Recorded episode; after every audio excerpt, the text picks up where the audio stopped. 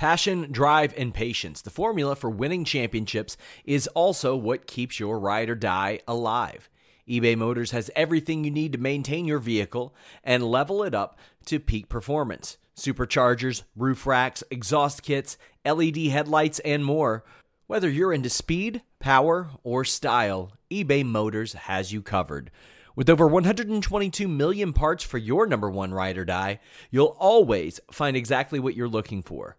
And with eBay Guaranteed Fit, your part is guaranteed to fit your ride every time or your money back. Because with eBay Motors, you're burning rubber, not cash. With all the parts you'll need at the prices you want, it's easy to make your car the MVP and bring home huge wins. Keep your ride or die alive at ebaymotors.com. Eligible items only, exclusions apply. You have one unheard message. Hi, I was calling Current, the influencer marketing platform, but I think I just got redirected to a bunch of people listening to a podcast. Well, anyways, I was calling Current because I was told they could help get my brand set up on TikTok Shop and even build out an affiliate program of content creators promoting my brand. And even have those content creators go on live streams and promote my product there. Wow, I could really use Current. I also heard that the brands they work with are making millions in sales. I guess I'll just go to their website at current.tech.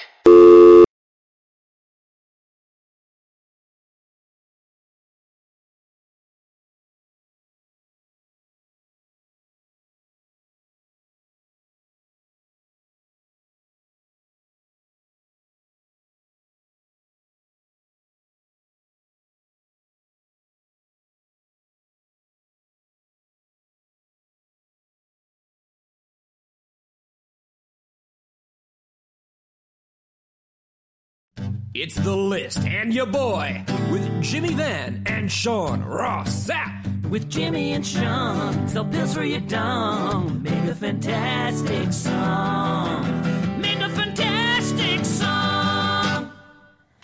And we're live. What's up, you guys? It is December 23rd. This is going to be the last list in your boy of the year. Next week, we'll be bringing you the list in your girl. I think it's like number five or six with Denise Salcedo and myself. So, Jimmy, uh, last time you're going to see the people this year, and it's The people. on- yeah, the people, and it's on the landmark 197th episode of List in Your Boy. So how come you don't like surprises? It's not that I don't like surprises. It's just very counterproductive when you tweet stuff and you don't have a link to what you're talking about. we were talking off camera. I like to post a little teaser for the podcast, and I never tell Sean what the topics are going to be. Yeah.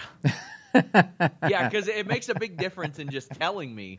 Posting me posting Uh. podcast link. and all that. My hair's all out of whack right now. Jimmy, Oh, you look fine. You look fine. a busy man. Yeah, don't tell me. So, uh, final episode of 2020. So my You've first, kitchen to clean. yeah, week. yeah. Oh, we're gonna get to that. So uh, she came down downstairs too afterwards, Uh-huh. and and strolled on in with a big smile on her face, and I was like, yeah, that's cute. You just cost me two hundred eighty dollars. So you legitimately didn't expect that to happen. No, no. So I, I was in the uh, I was in her family room, and uh, I told her I'm going to go down to the basement because the kids were just going to bed at that time. So, so I'm going to go down to the basement. She thought I was just going down there to watch a podcast. She didn't know I was actually going to jump in, and so she decided to do that on a whim. Yeah, I told her that was really cute. Well, Uh, well, before we get into the show, guys, please leave a thumbs up. Please subscribe. Uh, donate a super chat if you want your question or statement read on the air. That's very important to us. Get a couple plugs out of the way. Fightfulselect.com. Alex has done or done two shows this week already. He's going to do a third. My Q and A show goes up tomorrow. But we had some exclusive news and plans for the Christmas SmackDown, and we have some exclusive news on uh, Liv Morgan. Earlier this year, I did the Brass Ring series where I asked a bunch of wrestlers who was working hard to improve, who do you think should be booked better, et cetera, et cetera. Uh, Liv Morgan was by far the most overwhelming name that was was brought up to me. That is up on Fightful Select. We're still going to have exclusive news all week.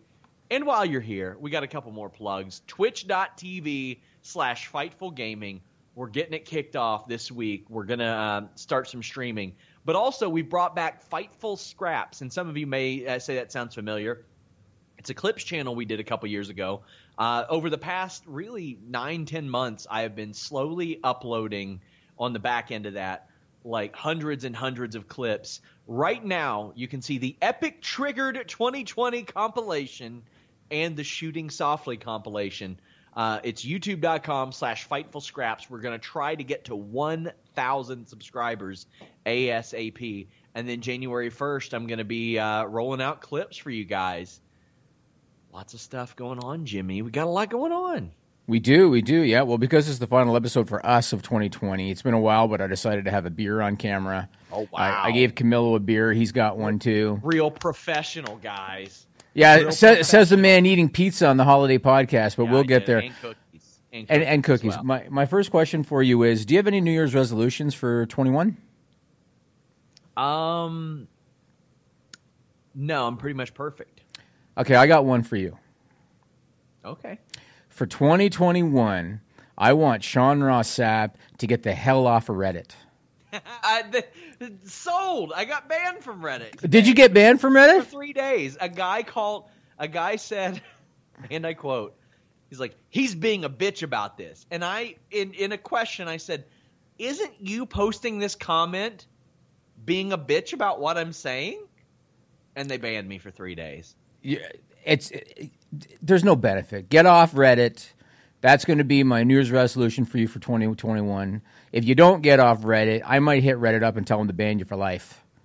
Because it's it's because I think it's it's good for your mental health. Just get the hell off Reddit. And and this is the same thing I said to Denise. Remember when Denise that time she posted something about someone that complained about her, and I hit her up and I said, you got to remember as your profile grows, you are going to get more and more of that and and that's what that's how it's going to be. Your profile has grown a lot over the last few years, and you've done a good job of uh, not allowing Twitter hate to kind of get the best of you. But now I see I see a you know treading over into Reddit. Just get the hell did, off did you Reddit. see my good thread yesterday though? no, I don't go on Reddit. Oh no no no no! I meant on Twitter. Oh no. I reached out and, and I said, oh, "Hey guys, I'm working on a Royal Rumble feature. I would really love it that if anybody that has writing experience or production experience in WWE, please contact me. I'd love to talk to you." And somebody said, I quote, "Guarantee none of your followers has have experience producing a WWE show, Chief." So I replied with a screenshot of Bruce Pritchard following me, and I said, "None of them." None of them? And then there was Eric Bischoff and Tony Khan and Kerry Silken and David Marquez and Brett Lauderdale and Mikey Blanton and Vince Russo and Scott D'Amore and Jeff Jarrett. You know, a couple people that have produced some wrestling content. Uh huh. Uh huh. Yeah. Well, I mean, I don't I don't have your Twitter followers because I'm not the face of Fightful, and I just don't care. But if I did, there'd be a lot of upset people because I hardly respond to shit. You Well, know I mean, I do. I interact with these people. I love the people. I'm a man of the you love the people. I'm a man of the people, Jimmy. well, speaking of you being speaking of you being the man of the people, so uh, first thing I want to do, and I, I said this on the on the holiday podcast, I want to thank everyone related to Fightful for making 2020 a good year for Fightful when it was a shitty year in almost every other sense. Obviously, COVID 19 made it a crappy year for everybody. I lost my sister this year, so 2020 was just an overall shitty year. But Fightful actually had a pretty good year, and so I want to thank everybody behind the scenes, uh, Dave and Camillo and Mel and Lindsay and Juan and Mel mentioned Steve, who who I forgot on the podcast. Uh, and then not to mention everybody on camera, Sean and Jeremy and everybody else. I want to thank you all for that. I also want to show you guys the gift that Sean Ross Sapp got me for Christmas Yes. this year. This was very creative. I didn't bring in the physical copy because I had a lot of stuff to bring in, and I didn't want to have to carry anything extra. But uh, we got the the digital file. Put up Media One, Camillo. So this is uh, the the graphic. Sean got me this in a 22 by 28 poster. Uh, and not just like a paper poster, it's like a vinyl material that doesn't rip, which is cool too. I thought this was very clever. You know that I'm a big fan of the old WWF LJN action figure line, which was the inspiration for that. So awesome, man! I'm gonna get that framed up, and uh, and there you go. I might even uh, I was even contemplating asking to get the artist to uh, to give me a little signature for it or something to put in there. Yeah, I can, But- I can do that. Uh, for those that, that don't know, it's Matt McKnight. You can follow him on Twitter at mcknut underscore forty five. uh, good friend of of the show, good friend of Fightful, and a great dude. Love Matt McKnight. Uh, always gave me hair tips back in the day too, because he had, has magical hair. But uh, I, I hit him up and I was like, "Hey, do you think you can pull this off?" And he said, "Yeah, of course." And he would show me progressively as it went along.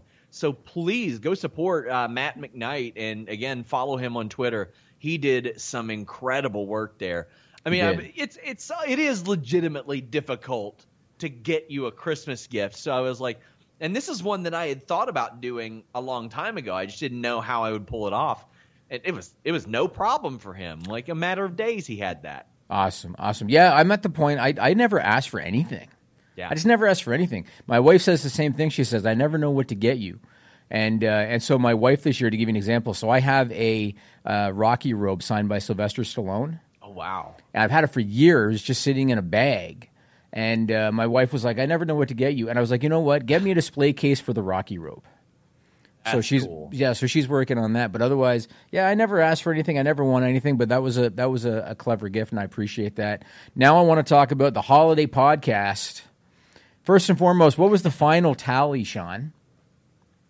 Uh, okay. On super chats, it was fifteen hundred and some change, and then uh, Ron Patel, the sponsor of No Profanity September, had donated five hundred and seventy-five dollars worth of Amazon gift cards, and you agreed to match all that. I really did, man. What a stupid person I am.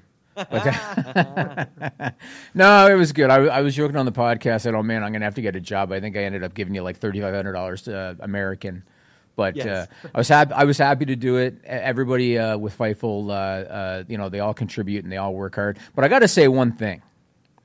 So I didn't. So if, if you missed the holiday podcast, go on YouTube because it's there. I, I I got in there late and I didn't watch it before I got in because I was you know going to the basement and getting set up, whatever. I don't know how much camaraderie was going on before I got in there. I don't know how much talking was going on. When I got in there, people were quiet. Not nearly as much as you would think. Oh, Like, really? Okay. I I was like, damn guys, I need less dead air. They were there to collect a check. They knew what they were there to do. They were, Yeah. and I mean, they didn't have to join in on that to get bonus. That was going to bonus everybody anyway. But Yeah. Well, they were quiet, and it was, you know, and I'll be honest, like, there are times, especially with newer employees in the company, where I'm kind of accustomed to it. Like, people will be quiet when I come around. But I thought on a podcast like that, everybody was going to be, I thought there was going to be camaraderie. I thought So- Alex was going to be boisterous. I I have a funny story that I'm not sure if I have ever told you, and I really can't remember the names involved. Yep. So I didn't know any vibe around your office or anything, and I've I've come to realize it's a good one. I like Yeah. it. One of the reasons why I'm so committed to Fightful is I see how happy your employees are in the office, and I can't remember who it was that because obviously we had Ventura that came up to you and said, "I don't like how he talks to you." Yeah, she did. But somebody came up to me and said, "I love how you talk to him. Never stop. It Oh, makes really? More comfortable." Yes. Can you please find out who that was? and I, I I wish I could remember, Dig back into the memory bank, Sean. but oh, see, I I have a name, and the name would shock you, but I don't want to say it. Oh, yeah. I don't. I don't want to say it because I don't want to attribute it to them. But, but that person, uh, there were other people that said, Jimmy wants to just be like the rest of us and not be necessarily like looked at as, hey, don't act any different around me. I'm the boss. Like they, you want people to act completely normal around you because Yeah, yeah. I mean, obviously, I, I got to hold people accountable for you know for the performance and whatnot. yeah. Uh, and I'm not going to lie, and I told you this before. If people talk to me in the office the way that you do sometimes, it would not end well. But I always look at this a little bit differently, and that's what I told Ventura that day. I was like, "This is kind of, it's almost like a show." Yeah. It's You know what I mean? We, we do bits on here. for the love of Yeah, yeah. Like I don't take it. It's very much the way I look at social media. This is why whenever anybody rips me on social media, I smile and laugh. I don't take it seriously. I don't get offended at all. Not at all. Well, we do have some super chats. Anakin says, glad to be able to ca- finally catch a show live. Been able to catch up on podcasts while quarantining. A plus Taylor Swift review, Sean. Thank you very much, and I hope you feel better soon, Anakin. And uh, Anakin says, Jimmy, any idea when you'll go back to 6 p.m. shows? I would say no time soon. It could be very difficult. I got two little kids now, and uh, you know, uh, I think when I stopped doing it, my son I believe he had been born, but he was still young enough that he wasn't really doing anything. Yeah. Now he's three and a half, and he's just a destructive force. And uh, I got to be home, you know, typically around that time. It's going to be tough. and and uh, us doing a show that ends like minutes before AEW and NXT That start. too. That's that's a pretty big time crunch. Never even thought of that. Yeah. Josh Page says, Jimmy, you ready for the NHL return? Do you think the Leafs can make it out of the All Canadian division? Oh yeah, yeah. So I, I'm lukewarm on the NHL season. If if I'm going to be honest, uh, they're doing the best they can with what they have. I haven't been a big fan of COVID COVID sports, if you want to call it that, because and, and again, I don't want to disrespect any of the players because they all play hard. But if you look at the Stanley Cup for an example, a lot of players chose to sit out, and I look at it like, you know. Is it really best on best when some chose? I mean, the Bruins' best goalie chose to sit out in in the playoffs. Yeah. Tuukka Rask. I just it's hard for me to look at it, and now uh, uh, the province of Ontario in Canada, it doesn't look like they're going to allow games. Uh, the province of British Columbia is not going to allow games. Quebec's not going to allow games, so they're probably going to have to do a Canadian hub again, a hub city. Eh, it's not the same. So I'll check it out, but I'm not overly excited. But to answer your question, the Leafs will probably uh, win the Canadian division, I believe. Reminder, guys, donate a super chat. It'll get your question or statement read on the air. Evan Wright asks if I've seen the BTE stuff yet. No, it's been a slammed week. Uh, quite frankly, uh, a lot of our staff is going to take off the next four days through through uh, the weekend. We've got uh, probably a hundred stories set up, but I'm a little slammed on that. I will catch up on it this evening, though. And David Dickers says, I'm happy you guys have reacted to me, Mr. Van. Though a question. What conversion rate do you use to equal the Christmas stream? It's USD. USD. It's USD. And uh, uh, YouTube basically does it by itself. Yeah. And I typically pay the guys out in, in PayPal, and PayPal uses an absolutely trash exchange rate that screws me over.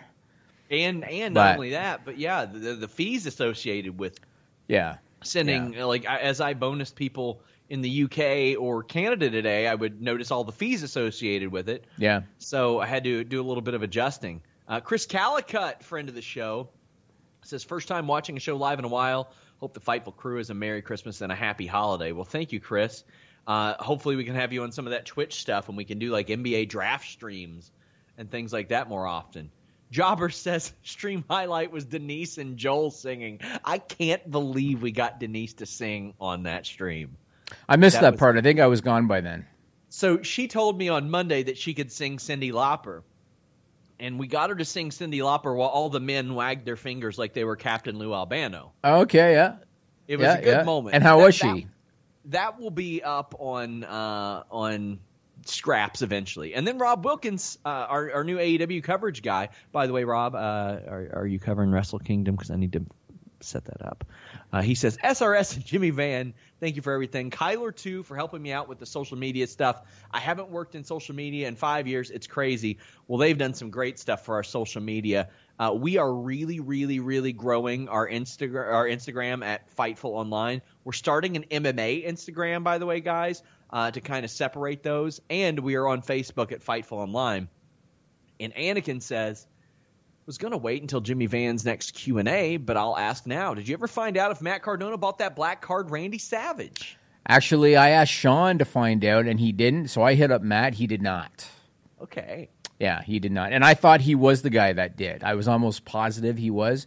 Randy Savage is his favorite wrestler, and that black card Savage was what he was after. And I, I did, did I tell the story on the air or off the air? I got two of them, and Matt kept asking me questions. Can you send me another picture of it? Can you send me a picture of the back of it? Can you send me a picture of the bubble? I'd be like, Matt, it's not for sale. It's not for sale. And then he'd be like, "Oh, okay. Can you send me a picture of the?" Like, "It's not for sale." but he he definitely wanted it. I can't recall. I think he's. I think he told me the one that I was asking him about didn't have the backing he wanted. I think that's what it was. I somewhat blame you and Matt Cardona for the hit that my bank account has taken over the past year collecting figures. Oh, really? That's my fault. Yeah, it's your fault. Well, good thing I gave you a new deal. So uh, I bought, I, I did pre-order the uh, Series Two and Series Three AEW, even though I don't like the figures themselves. Like I'm collecting them, I'm putting them in a thing, and then maybe like when I retire or something, I'll probably sell them or something. But That's cool. I haven't seen any of them at all, the, the AEW ones, but uh, the fanfare has been great. Very hard to find. Uh, I've been collecting Jakks BCA, obviously. I started ECW loose figures, and I accidentally bought some WCW Toy Biz figures because I bought a Mike Awesome thinking it was an ECW figure, but it was a a Toy Biz figure. So, uh, last super chat before we get into actual news. Actually, we have two. Uh, 17 names Deegan, good friend of the show, says Merry Christmas, Sean and Jimmy. Sorry I missed the holiday stream, but I hope you all have a relaxing and happy holidays. Well, hey, we hope to have you on some of our Twitch streams sometimes playing Among Us. So thank you very much. And Joe Kerr says, I think Jimmy needs to break out his Mountie uniform and do a full investigation of who attacked SRS this week because Jimmy Van always gets his man. Always I gets his on man. The hunt. Well, first off, uh, wouldn't I have to take it from Kevin Owens? Yes. You know, I thought it was so funny that I had him and PCO scheduled the same day. Can I ask you a question? And and I, I never asked you this before now. Did you ask Kevin Owens the question that I No. wanted you to ask? Come That's on. ridiculous. Why am I going to ask on. that when they got a WWE PR person on the line? Ask him before you start rolling? No, you can't do that. The, the WWE PR person is on the line at all times in that. Oh, To come on. Ball up, Sean. Ball up. thing. All right, I'm, I'm going to say this on the air. So, before Kevin Owens and Sami Zayn were in WWE, the first promotion that they worked for, and if Kevin Owens ever sees this, I hope he can answer this. The first promotion they ever worked for out of uh, Quebec, I believe it was called IMS, I believe, an independent outfit. What I heard at the time, and we're talking, what, Sean, 10, 15 years ago? What I heard at the time was that the owner of that promotion was a porn star, like an online porn star. And I heard that she would actually film footage for her website in the balcony during events. This is what I heard because I knew a bunch of independent wrestlers at the time. And uh, so I asked Sean to ask Kevin, can you confirm if your your your promotion that you used to work for, you and what was Sami Zayn, El Generico at the time, the promotion that you worked for in Quebec was owned by a, a an online porn star? I was just curious to know. I mean, I, I can still ask, uh, but yeah. I was gonna curious. And then if the answer is yes, I would love to know his. Tell me about that. What was that like? You know what I mean? Did Well, you I'm see interested- things you didn't want to see? I think it's time to get into news, and Evan Wright kicks us off. Thoughts on AJ Styles' quote about owing Vince back for paying them for their work seemed really strange and a brainwash mentality. Yes, it is a strange mentality, and I respect uh, AJ Styles greatly, but he doesn't owe Vince McMahon shit besides the bumps that he's taken and his performance on screen they already make that number back. Listen to the CM Punk podcast. He lays it out perfectly. He was like, "Oh, when people say, "Oh, you got paid a million dollars," and he goes, "Well, good, because I probably made them ten times that," and it's the truth. I can't help but wonder if Vince went to AJ personally and said, "I need you to be a leader with me on this one. I need you to to to, to be like a public face. You're one of the highest paid guys in the locker room." Um, I wouldn't even even surprise me if Vince told him, "I'll take care of you. Like I'll take care of you." You know, off to the side kind of thing. Yeah. I need you to be a leader on this one, and I need, you know, wouldn't surprise me. And and this is nothing against AJ Styles because it's business, and AJ Styles has a family. Uh, so it's nothing against him, but I question if that played into it because to hear him say that, I felt the same way that you just kind of uh, relayed. For him to say we owe the company, ah, like, like you said, they're WWE's making their money on a guy like AJ Styles. Yes, they are. They So- sure as heck are. Yeah. and uh, it, it's a very frustrating mentality to see because, by and large, pro wrestlers are underpaid, especially in. WWE. Yeah, and and look, I we've talked about this before. I understand that these guys have been able to utilize the WWE platform in order to get notoriety for themselves. I get it. Like Paige would not have a Twitch channel, you know, making whatever she makes a month if it wasn't for WWE. Zelina Vega would not have a Twitch, would not have an OnlyFans. I get it, but but that's why they're deemed independent contractors, mm-hmm. right? If they were deemed full time employees, WWE would have the right to say you can't do that they deem them independent contractors. That's the difference. And so, like for example, look at Sean as a perfect example. Sean said, "Hey, I want to, you know, I want to write an article for Wrestle Talk." I said, "Go ahead." You know what I mean? I want to do. Uh, he, what do you do on Monday? Inside the ropes. He does like a little Inside podcast. the ropes with Kenny McIntosh. Monday Yeah. Night Live. I, I said, go ahead. Like it's not taking anything away from what he does for Fightful. He's not a full time, you know, permanent employee for Fightful. And so I, I was fine with it. And and Vincent Mann, I wish that he would have just looked at that. I mean, you guys are independent contractors. Now I'm muddying the waters. This is going to open up, you know, potential legal repercussions for me. But he was just the greedy old curmudgeon that's always done things the way he's done them. And you know, it's at some point it's going to come back to bite him, especially when you consider that like Paige is still streaming to this day. Uh, who else is still streaming to this day?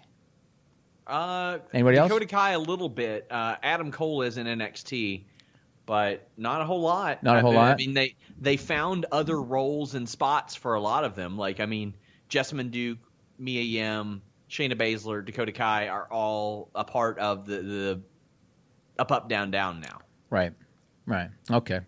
Well, I, I I didn't think it was a great thing for AJ Styles to say, and, and like I said, I kind of feel like that was fed to him. Like I feel like that Yeah. stuff was was fed to him by Vince.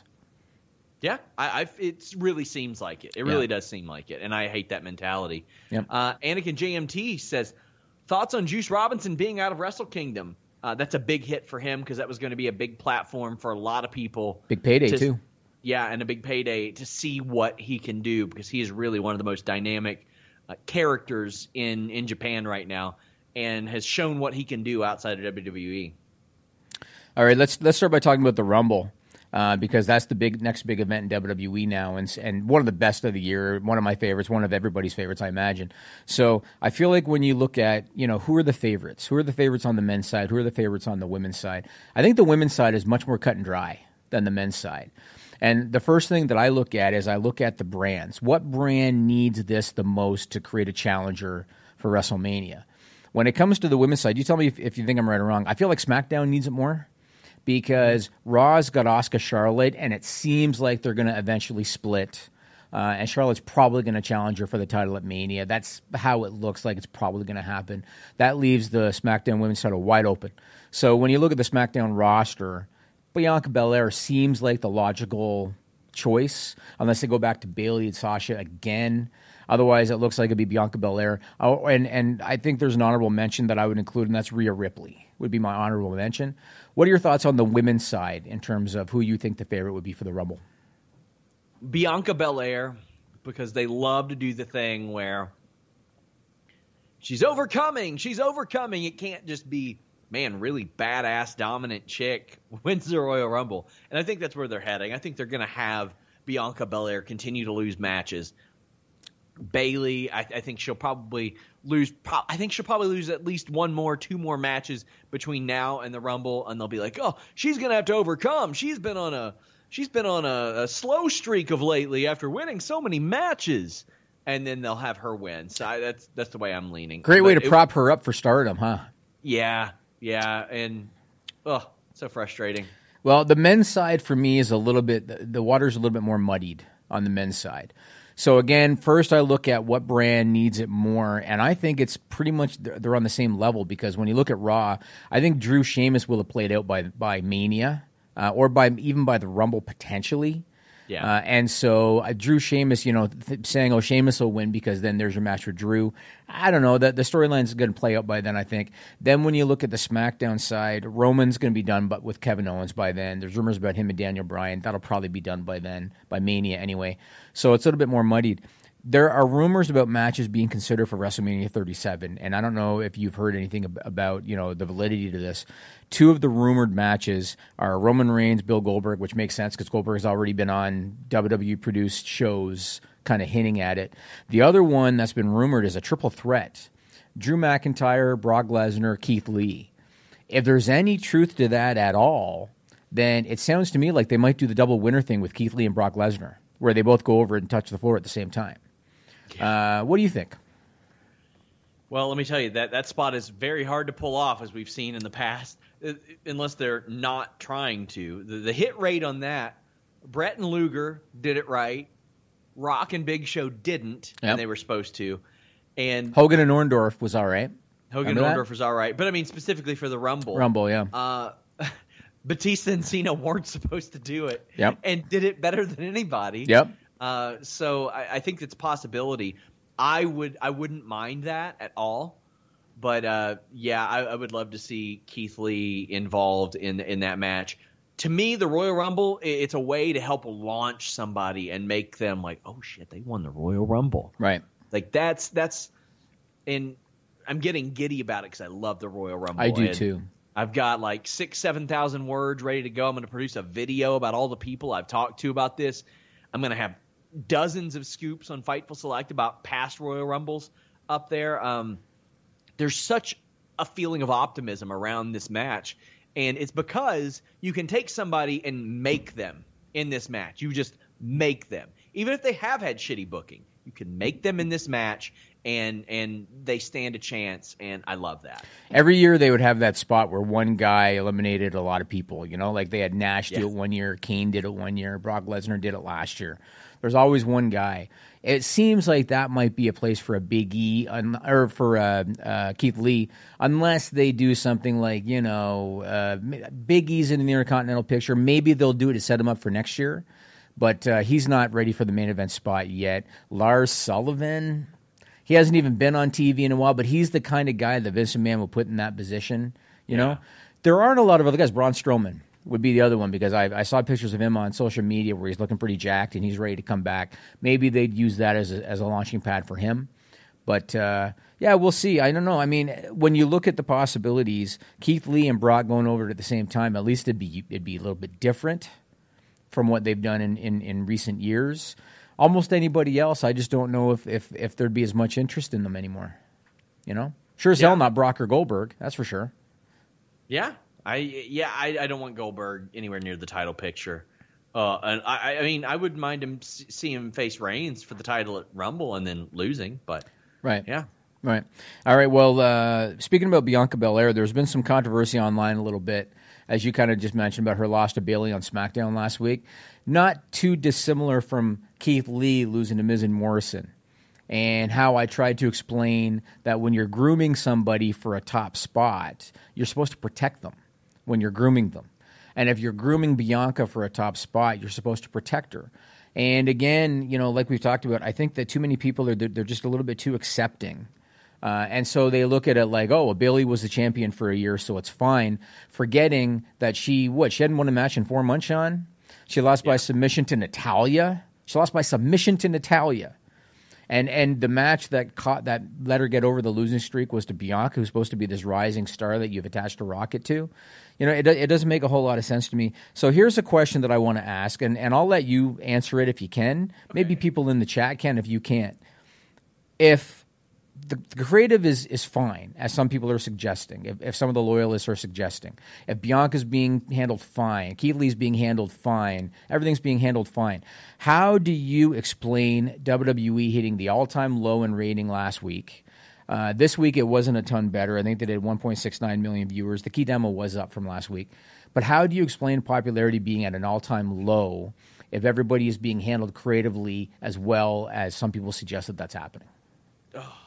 Well, it, there's no reason. Well, here's the thing: people will say, "Well, uh, tell me about the YouTube numbers. Tell me about the YouTube numbers." Well, God damn it, I can. I run gigantic audits on that stuff every year.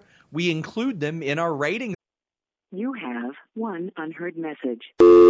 Hi, I was calling Current, the influencer marketing platform, but I think I just got redirected to a bunch of people listening to a podcast. Well, anyways, I was calling Current because I was told they could help get my brand set up on TikTok Shop and even build out an affiliate program of content creators promoting my brand. And even have those content creators go on live streams and promote my product there. Wow, I could really use Current. I also heard that the brands they work with are making millions in sales. I guess I'll just go to their website at current.tech. Say goodbye to your credit card rewards. Greedy corporate mega stores, led by Walmart and Target, are pushing for a law in Congress to take away your hard earned cash back and travel points to line their pockets. The Durbin Marshall credit card bill would enact harmful credit card routing mandates that would end credit card rewards as we know it. If you love your credit card rewards, tell your lawmakers hands off my rewards. Tell them to oppose the Durbin Marshall credit card bill. Wrap ups every single week. They're they're doing pretty good right now on YouTube. Not not terrible numbers, but that is not where you want people to be ingesting your show ideally. You want them to be watching live on Monday nights because that that reflects better on on advertising. That's where you're rates. getting paid. exactly Two hundred sixty-five million a year by USA. Exactly. And and as a as a man once said, they got to make that money back for their boss. Uh, so so maybe Yes. Vince should. Yes, they do, Sean. advice. Yes, they Yes. do. Uh, they, well, I'm I'm referring to AJ Styles. Oh, okay, They- okay. they gotta make that I thought you were talking about your new contract. Yeah, right. I already I make way more than that for Fightful. Okay, I'll, I'll send you the weekly reports. Way more. Well, and then I'll send you the Patreon amount and the YouTube amount. Uh, Oh my god! And That's I'll, all in the weekly reports. I'll keep. I'll keep rolling that printing press out there for you, Jimmy. Yeah, you're gonna roll your chair back off screen when I send you the weekly reports. And then I'll be like, "Damn, where are all these losses coming from?" yeah, yeah. Oh shit! Jeremy, this guy, Shaq, you gotta pull your weight. this guy named SRS. What the hell is going on with that one? oh my god! As if. Anyway, uh, the creative is not good. It's not good. And here, here's the thing that I point at, Jimmy. One year ago, AEW were doing less viewers than they're doing now. One year ago. One year ago, WWE Raw was doing significantly more viewers than it's doing now Yeah. if if it was if it were anything about the circumstances of the times, we would see more of a similar trend with both of those. But this is direct competition targeting a lot of the same people, Jimmy. Yeah, except the demos are just different, and and uh, and and something else I wanted to mention because I've seen some people on social media talk about, oh, why are they talking about demos all of a sudden? They never used to talk about demos. We, you, and I on this podcast have talked demos forever. Like this is not a new conversation. We've talked about it forever. And one of the reasons I've always talked about it is because if you look at the rankings, they rank by demo. And they have ranked by demo for years. They don't rank by viewership. They rank by demo. And they do that because that's what advertisers care about the most. Whenever you look at the rankings, you'll see a lot of the new shows that skew old, their viewership is double raw. Some of them. Yeah. Double. Some of them are triple the viewership of Raw. But they rank lower because no one gives a shit if the average viewer is 62 years old. You know what I'm saying? Yeah. That's why the demos are important. And one of the reasons that WWE should be very concerned is that the demo that they do the highest rating in typically is 50 plus. Yeah. That's typically the demo that they do the highest rating in. They should be very concerned because 10 years from now, if they continue to skew older and if they continue to drop off with younger viewers, what's going to happen 10 years Yeah. from now? You know what I mean?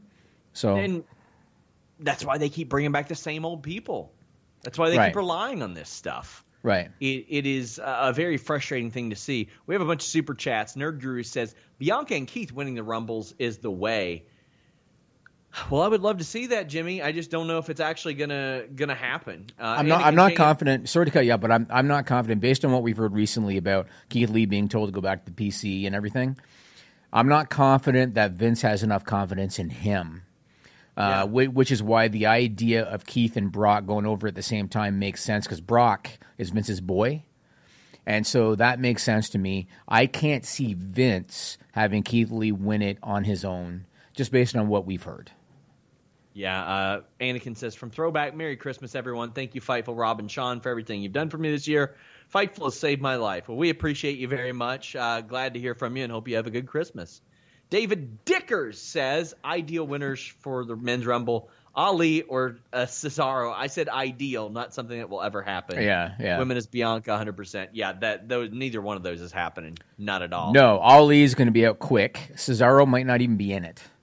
You know what I mean? Yeah. Depending, because they got a lot of talent. So, so I guess we'll see. One other thing I wanted to mention, and and I don't want to completely shit on Raw or on WWE, but I just want to give an example because this is something that I noticed watching Raw on Monday, and it comes back to issues with creative. It comes back to no planning, rep- repetition, all of that. There were three different groups on one show, three different groups that teased dissension. Mm-hmm. And I watched that thinking, how was the the right hand not talking to the left hand on this stuff? You had AJ Styles, the main event. AJ Styles, Miz and Morrison, they're teasing dissension. Uh, she- Sheamus and Keith Lee, they're teasing dissension. Peyton Royce and Lacey Evans, they're teasing dissension. Plus, her doing the slow tease with the Hurt business. You got you know Cedric cutting guys off, and you got the others kind of looking at each other. Then up until recently, uh, Shayna Baszler and Nia Jax were teasing dissension because lately they haven't, but they were initially. they just it's just the same old thing. It's like nobody can get along in WWE for some reason. There's something in the water. They can't get along, Sean. It's like they don't know how to book tag team wrestling or teams or anything like that, and they've got so many good ones. Like when people say, "Oh, they don't, they don't have any," and then I list a bunch, and they're like, "Yeah, well, that, that doesn't count because no, it doesn't count because WWE doesn't doesn't book them accordingly, and it's it can be an attraction. It is an attraction. It's a it's a very cheap attraction for them to do. I know a lot of people are like, well, you got to pay them, got to pay them double. Well, you know what? Teams can wrestle in singles matches, tag team matches. You can get a lot more versatility uh, on them, and it's it's it's very easy to do. It's very easy to relate to a tag team. Everybody's had a brother, a sister, a, a father, a, a friend that they want to team with and win the tag team titles with. They want to share that joy, and WWE doesn't seem to want to share that joy. But but Jimmy, I, I want to share the joy of delicious, healthy cereal with our audience.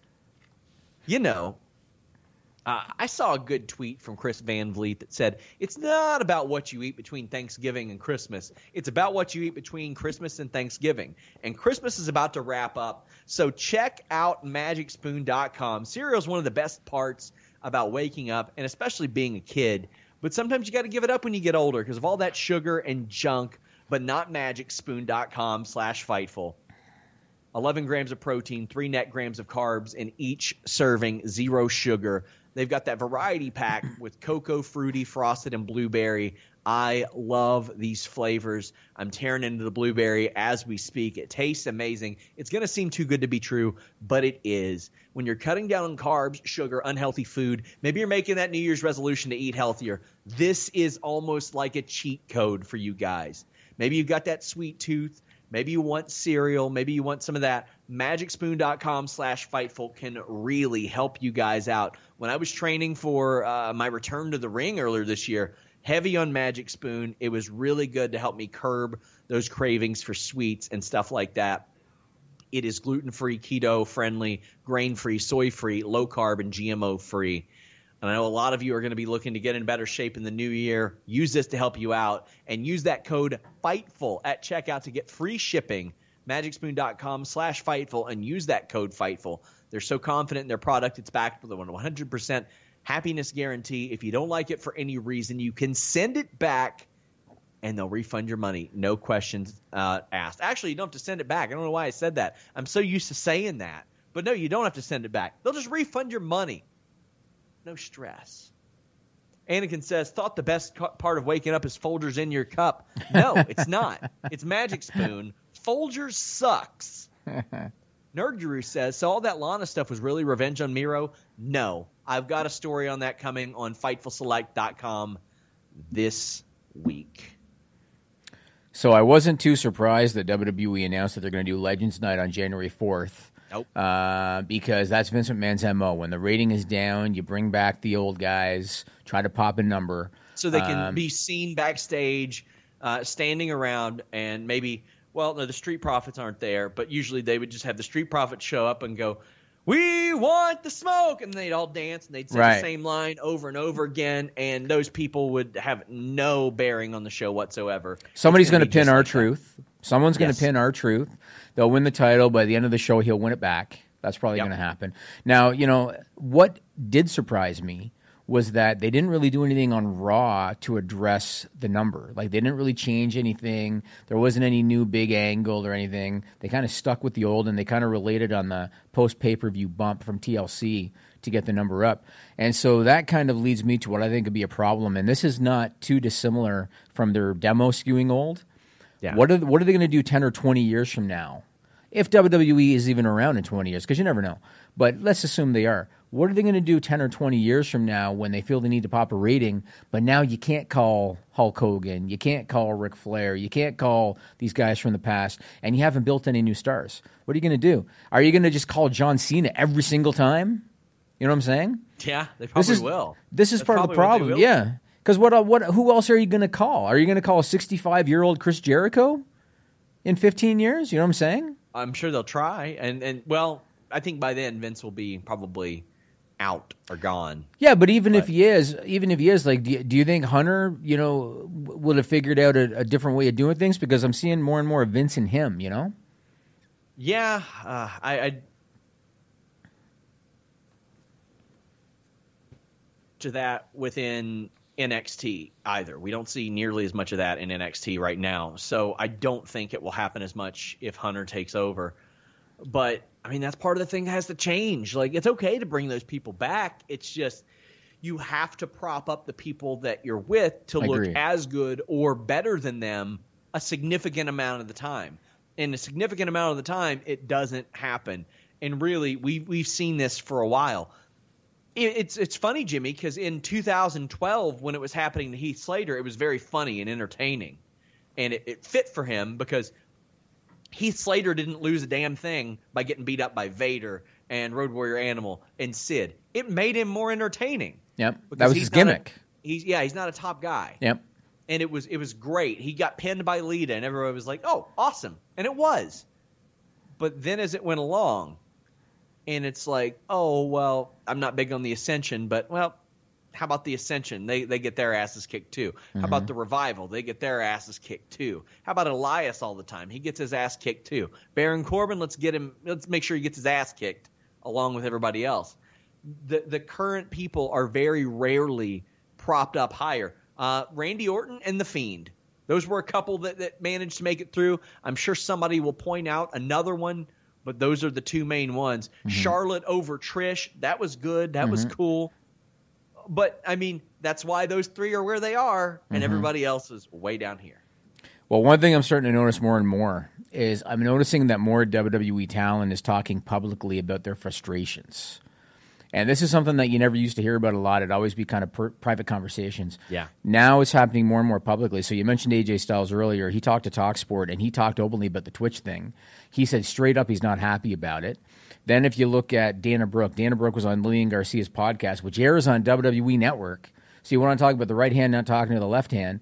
Dana Brooke is on Lillian Garcia's podcast, and she talked about her frustrations with creative. She said she was sick of the start, what you call it, start stop pushes. Then Mandy Rose was also on Lillian Garcia's podcast. She talked about getting no answers, there being no clarity. She talked about how she thought she was going to be singles, and then suddenly she's in a tag team again. They're openly starting to talk about this stuff now. And I feel like they're starting to realize that they have options. You know what I mean? Not to suggest that everybody's going to make a living on Twitch or everybody's going to make a living on OnlyFans, but some of them can. Uh, I feel like they're getting it. What I'm wondering is, do you think that this could end up being a good thing for the company because maybe guys are going to become conditioned to start speaking up more? Yeah. What do you think? Yeah, um, especially when you've got people being reminded over and over again. Uh, I'll tell you a situation that, that gained me some sources over the last year, Jimmy. They gathered a bunch of people in a room, reminded them they needed their own health insurance and that they're independent contractors, and then said, "Don't talk to dirt sheets." And they said, "Pardon the fuck out of me. What did you did you just say that in the same conversation? We're independent contractors. We're responsible for this to ourselves. Don't talk to this person." a whole lot of people were like, tough shit. Now I'm mm-hmm. going to. And when you constantly remind people they're independent contractors, hey, take care of your health insurance. Hey, by the way, you're going to have to get tested for COVID when you come in here because we're in a pandemic. Oh, by the way, you're not allowed to have a Twitch. They're going to be like, uh, yeah, I'm a little bit more likely to speak out on this. And because of that, people like me will get the the reputation of you only report negative stuff. I have went out of my way, I think, to report positive stuff this year. Brass ring series, shooting softly, all that. We try to. We try to balance that and and force some good news out there. Uh, but there are an awful lot of wrestlers that are creatively frustrated, and even you look at it with Kevin Owens. He's like, I really like what they're doing. I sure hope that they continue it. Mm-hmm. Oh, sure. He likes being in a prominent position. You know what I mean? Yeah. I mean, let's let's look at the positives because there are some positives. Like I, I don't like shitting on WWE all the time, and I know some people think that we're anti WWE, and I'm not. I just call it like I see it. If AEW does stupid shit, I'm going to call it. You know what I mean? But let's look at some positives. Roman Reigns continues to be great. He's he to me is still the hottest thing in all of wrestling. The Hurt Business with all the belts, Sean. That is a superstar looking group. Oh, that with picture, the did you with the see it? suits. I saw the picture with MJ, MVP sitting down. Yeah. Yeah. But with the suits, wearing the suits and holding all the belts, that is a superstar looking act. And uh, so I really like what they're doing with the Hurt Business. Cedric Alexander's found another gear. You know what I mean? It's Yes, like how, how many times have I talked about everybody's good in the ring? Like everybody pretty much is good in the ring. You got to find those extra intangibles. And Cedric Alexander's found him as a heel. Like he's really coming to his own, and I think he's doing a really, really good job. Look at Sami Zayn. Sami Zayn's freaking great now. He is this generation's Owen Hart to me because he's got the comedy to go with being good in the ring. Now he's got the Sami Award. Tell me that's not an ode to Owen Hart. Come on. I love it. It has to be. It's absolutely it is. Absolutely it is. And I think Sammy is, is is really really funny and really entertaining. Big E, they didn't seem to know what to do with him at first. After they, they split him from uh, Yeah. from Xavier and Kofi, but now he's really starting to find his momentum. Now uh, I like his presentation a lot better. I like his music much better. He's finding another gear too, and I like what they're doing with him. And Alexa Bliss, they put her in a pretty complex situation and they kind of are relying her to, to rely on her acting chops as opposed to her athleticism. I feel like she's doing a good job. Her on that swing in the ring, Sean, Yeah. that looked was- good. See, th- that's one of the benefits, the the bittersweet benefits of the situation we're in. They can do really creative editing like that. Yes. and that was pretty cool. I liked it when they did it with Su Yung on Impact. Uh, I, I like, which I've got a few more. I, I think I posted a select exclusive on that this You week. did, as well. yeah, you did, yeah. Um, also, I, I liked it when they did it with Ethan Page and the Karate Man. I thought that was really cool on Impact. They're getting creative, and that's Yeah. what you have to do. I just want to see that creativity spread out across the show. Yeah, I agree. I, I think she's doing a pretty good job too. And that leads me to Randy Orton at TLC. Now, I am assuming that he might have wore the shirt and pants to protect himself. I'm assuming he might have wore it to protect himself from the heat and to protect himself from you know potentially touching the flames or whatever. But he sold me a ticket, whether it was inadvertent or not, because it might have been inadvertent. He sold me a ticket because when he came out, when he came out in pants, and the dude is never in pants, like, ever. I know. So when he They'll came do out, anything to pop a rating, Jimmy. yeah, right, right, right. I thought to myself, that's a giveaway. He's getting lit on fire uh, because he just never does it. Then when Bray Wyatt didn't take off his jacket and was wrestling in his jacket, that's when I thought, okay, wait a second, maybe this could go either way. Uh, and that's a good thing because, like we've seen with previous Inferno matches, you just got to look at whatever one is dressed the most. Typically, that was the one that lost. In this case, they both were dressed. I really liked that. That kept me guessing. And uh, and again, if you could find out, I'd love to know if Randy Orton did that just to protect himself from the flames, or if he did that intentionally to have people guessing as to the finish. Either way, I really liked it. I'll see if I can find out. I know they did an awful lot of work uh, in preparing for that as well. Well, I liked it. I liked it. I thought that was pretty good. Uh, now, speaking of Bray Wyatt, speaking of uh, of Alexa, I want to ask where you think they're going with Bray Wyatt. The day of TLC, prior to uh, the pay per view, he put this on Twitter. Put it media too, Camilo. He said the thing uh, about fire is it does what it pleases. I burn, you burn, we all burn, and you can see there that is, uh, I guess, a caterpillar. Uh, now put up this next one, Media Three. He posted this after TLC. Thank you, and that is a cocoon. Sure sounds like they're getting ready to have him come back yet again, be different yet again. Yep. Um, it would be cooler if they haven't already done it five times in two years. Yes. You know what I mean, or whatever it's Poor, been. poor guy's had to reinvent himself six or seven times because the booking is so bad. Yeah, yeah. So I, I feel like what are they gonna do this time? He's gonna come back with a different outfit. His mask will be a little different. You know what I'm saying? It, it, it's been done so many times. He loses steam every single time.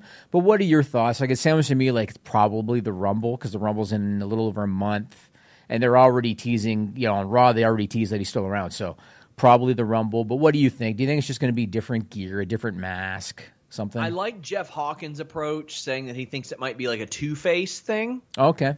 Because he seems like a very good like Batman type of thing. Uh, so I mean, he's already got Bray Wyatt and the Fiend.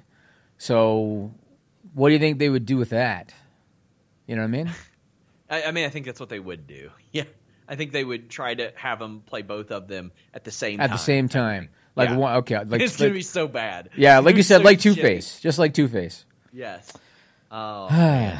I really do. We we do have a couple super chats. Go ahead and get those in, guys, as we start to wrap up the show. We did have a Young Bucks clip, but we're we're low on time, so just go check out my Young Bucks interview. Uh, we talk about their WWE negotiations. Jimmy, this is a, a topic that you and I had discussed about them for a long time about the dual contracts. Yep. With Ring of Honor and New Japan, we discussed that. Uh, it's it's a really good interview. I'm so glad I finally got to speak to them. I guarantee you, Ring of Honor regrets it big time now. Oh, God, of course. You, Oh yeah, and that's something I brought up. You pay them whatever you can, Yep. and even if, if you lose a hundred bucks on them, yep, well, it's worth it because more people are watching your show. yep. Evan Wright says, "What would you guys rather see, Davy Boy Smith Jr. versus Walter UK title program, or a killer elite squad reunion in AEW's tag division? That would be Lance Archer and Davy Boy Smith Jr." Um, To be honest with you, and and to me, sorry to cut you off, but to me, NXT UK just doesn't have the fanfare. Uh, and so it depends on, I guess, as a fan and and for the sake of Davy Boy Smith Jr., I'd go with the AEW idea. Yeah, and also uh, he lives in the states, so that would Right. that would be a stretch for him to be over there. I mean, I've interviewed him. Guy doesn't have like doesn't have the accent or anything. He grew up in Canada. Yeah, you did. Yeah, yeah. Disgruntled New York Jets fan Justin Lopez says the Hurt Business has to be one of the eldest faction age wise ever. I love how three grizzled vets are helping Cedric get his shine. It's really, really cool. And I mean, yeah, you look at it. MVP's 47 years old, Yeah. Jimmy. Shelton Benjamin is, I'm pretty sure he's 45. Yep. As I look at it, yeah, he's 45. Bobby Lashley, 45. 44. He'll be 45 next year. That is, and, and they're What's Cedric 120 like? Twenty five or something? Twenty seven, maybe Oh, no, thirty. he's 30, 30, 30? 31. Okay. Yeah. But in, in wrestling, that's an infant these days. Yeah, I mean, they definitely could use a, an injection of something. Like, I, I think it might have been Hawkins that said, and I agree with him. They should get uh, a world title guy in there Yeah. because even though Lashley could be a world title guy, because of the way they've handled him and because he's had such a good run with the U.S. title, I'd kind of keep him where he is. Maybe you could even then, you know, later on tease a program between him and a world title guy. But uh, if they had all the belts, like they could basically just just basically run Raw. You know what I mean? Which they almost did with Raw Underground at one point. Uh, uh, I think it's 18 names. Deegan says, I heard rumblings in the new Firefly Funhouse being the Butterfly Funhouse, but I'm super nervous of WWE messing up another Bray character. I would kind of like to see a Butterfly Funhouse with Alexa Bliss. I think that would be a nice, different approach to take it, Jimmy. Yeah, we'll see. I I don't have a lot of uh, confidence when it comes to the handling of Bray Wyatt. I mean, I don't either, but I mean, Yeah. I would like to see that new approach. 'cause Yeah. Otherwise, it's going to be the same thing over Yeah. and over. And if it stretches it out, cool. Yeah, yeah, we'll see. I want to talk about AEW Dynamite, uh, and I want to address some comments I've seen on social media in a minute here. So, Tony Khan uh, has invited Impact Talent to appear on Dynamite this week. Most likely that's going to happen, and we kind of knew it would anyway. I have seen comments on social media from people that actually suggest that the partnership between AEW and Impact is more beneficial to AEW than it is to Impact. With all due respect to these people, Stop allowing your fandom to cloud your judgment. To suggest that Impact is going to benefit less from this partnership than AEW is completely ridiculous. This so far is 95.5 Impact to AEW when it comes to who's benefiting. Impact prior to this whole thing, no one was watching the show. Nobody was watching the show, had no buzz whatsoever. And what you're seeing now is a result of what AEW has given to them. And outside of them getting access to that tape library, like I've talked about, there is nothing that Impact can offer AEW that is more valuable than that time slide on TNT on Wednesday nights at 8 o'clock. There is nothing Impact can offer them outside that tape library that's valuable. And people can say, oh, now we're going to see Jordynne Grace on Dynamite. Jordynne Grace on Dynamite is not as valuable as the TV time that you're going to give to Jordynne Grace. And that's No, but, business, and that's uh, a fact. But also, Jordynne Grace's deal is up in a few months. And if you land Jordynne Grace because of this, No, I mean you're right, and that's one example. But like, take any example under under contract with with Impact. There's no it, the benefit does not match. Like giving them that television time doesn't match having them on your show. And so, never suggest that AEW is going to benefit more. That's just completely absurd to suggest that. But again, if the tape library is involved, cool deal, do it. And uh, that's all I got to say about it. yeah, I, I completely agree with you in that. I, I think the the Impact tape library is a very valuable library. hun- absolutely, I mean, absolutely, yeah, there's and no- and underutilized. Yes. Uh, there, there's no disputing how good that tape library is. 100%. And I'm not just talking guys now. You got Curt Hennig and the Road Warriors and Randy Savage footage Yeah. in that thing. Savage's Uh, last match, I believe, yes. ever. Oh, a lot of people. Yeah. Chyna's last match. I yeah, right, right. Uh, yeah, Ric Flair's last match. Hulk Yeah. Hogan's Hogan. last match. Yep, 100%. There are an insane number of people who had their last match in in TNA. Uh, the Nerd Guru says, uh, fantasy booking. Wouldn't it be awesome if Kenny the Collector, the belt collector, came for the Tribal Chief? The two hottest things in wrestling would be money. Yeah, that would be. That would that would sell an absurd number of pay per view buys. You would would be an- incredible. you would have um, a lot of people who would be like, I'd never buy another wrestling pay per view full price again. Yeah, Uh, buying a pay per view for that It would be it incredible. It would, find a way to transcend wrestling too. It would it would make mainstream because of how different it is. Yep, never going to happen. But uh, it would it would be incredible. I want to ask you about Wrestle Kingdom. So Wrestle Kingdom is going to be uh, it's coming up two nights, January four, January five. They got the top matches set. Naito and Ibushi on night one. The winner faces Jay White on night two. Conspicuously, conspicuously, if I can get that word out, absent due to COVID nineteen, most likely, are certain U.S. stars that we're accustomed to seeing, especially when it comes to Wrestle Kingdom. Jon Moxley, Chris Jericho, maybe even Kenny Omega. Here's my question for you. And I realize going to Japan and quarantine and, and COVID and everything, I get it. I get it makes it very difficult in terms of logistics. When you look at the cards, because the cards are more or less done, night one, there's going to be a 22 man battle royal. I love it. The, The- Rambo. Yeah, the last four competitors are going to wrestle on night two for what they're calling the King of Pro Wrestling Trophy. yeah, stupid. I, I don't like it. Yeah, I but, don't that- like all that. but that's what they're doing. Yeah. Do you think that a guy like Moxley, and I'm not suggesting it'll be in the Battle Royal, but that's just an idea to get a guy on the show. Do you think that a Moxley or a Jericho or maybe even Omega might make an appearance uh, on Wrestle Kingdom given the COVID 19 issue? Yes, and one of our subscribers, Sheila, brought it up. Moxley ain't been on that show for a while, and they can say, "Oh, he's not all he wants," but Tony Khan's he gets it. He understands wrestling. If Jon Moxley's going to be there, he will not announce it for New Japan, and he's been very, very liberal with them. Uh, I think if you are New Japan, you you really should add something because Great O-Khan is not going to do it for you you gotta you gotta just keep adding and maximize this right now because you are on an island of your own as far as super super buzzworthy type of stuff. Uh, well, okay, maybe not because they they've got New Year's Evil and and Beach Break coming up and the the December thirtieth show, so it will be a busy couple weeks, but. Mm-hmm. Wrestle Kingdom transcends all that stuff mm-hmm. and is very special. But I think that they gotta they, they one they gotta get the title off Moxley. That's gotta happen. Mm-hmm. He's he's had it for so long and not been able to do anything. I can't believe they didn't figure out a way to do it at the strong tapings. Just let him go in, work a triple threat match. Kenta's in the US at the time. Have him drop the title. I know that Khan doesn't want guys working on U.S. soil. Sure, but I mean, if if if that's the concession you have to make, I'd Yeah. be like, Jon, be a little safe, buddy. Right. Do a triple threat match. Don't eat the pin. Right. And we'll make it work. And and the thing too, when you look at Omega's character right now, and I understand he's your champion, you want him on your show, but at the same time, they're taping. Aren't they taping every other week? Like they're not live every single week right now, right? On what? On Dynamite. Oh yes, correct, correct. So if they needed to, don't you think that if they really want to get this Omega co-promotional character over, wouldn't it make sense? So you know he's been on Impact, he was in AAA. Wouldn't it make sense to have him show up on Wrestle Kingdom with the AEW Championship? You know what I mean? If if New Japan even would be open to it, and I'm why wouldn't they be? It would make sense to do it. And I understand quarantining and everything. Yeah. You're taping every other week. Tape as much footage with Omega as you can to kind of cover you when you're not live. It could be done. It could be done. I guess it comes down to what kind of value does Tony Khan see in having that footage, uh, and you know, in exchange for that, you don't have your top guy live on your show for a week or two. Yeah. You know, I, I if it was me, it's a trade off because you want to get a deal with New Japan anyway.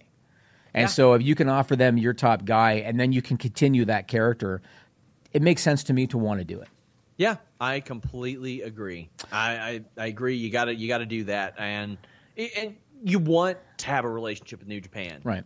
AEW and New Japan should want to work together. Guys, please leave a thumbs up. Please subscribe. Please tap the bell for notifications. We got the list goes on coming up after this, Jimmy. Yeah, we're going to talk about Kevin Owens. We're going to talk about Ben Askren, and you know why. We're going to talk about rumors about Tyron Woodley. We're going to talk about the new uh, Icon series coming up on the network. Uh, some trademark news. Uh, got some stuff we're going to talk about on the list goes on.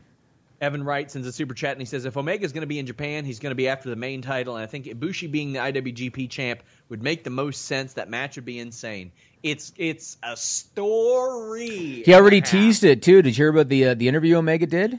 Yes. He said he said if not for the Good Brothers, I'd still be toiling in New Japan like Ibushi. Yep. That's what he Yep. said. Uh, what an amazing story that would be. Uh, guys, our NXT AEW review is going to be really late tonight because AEW does not start until like roughly 10 p.m. Eastern. Awesome. Let's see if if a certain somebody does a comparison with the ratings next week, and and tries to make like it's an equal comparison when Dynamite's in a different oh, time slot. on. Until next time, guys, we're out. Subscribe to Fightful on YouTube for the latest exclusive podcasts, interviews, and news across boxing, MMA, and pro wrestling. Say goodbye to your credit card rewards. Greedy corporate mega stores, led by Walmart and Target, are pushing for a law in Congress to take away your hard earned cash back and travel points to line their pockets. The Durbin Marshall credit card bill would enact harmful credit card routing mandates that would end credit card rewards as we know it. If you love your credit card rewards, tell your lawmakers hands off my rewards. Tell them to oppose the Durbin Marshall credit card bill. This is the story of the one. As a maintenance engineer, he hears things differently.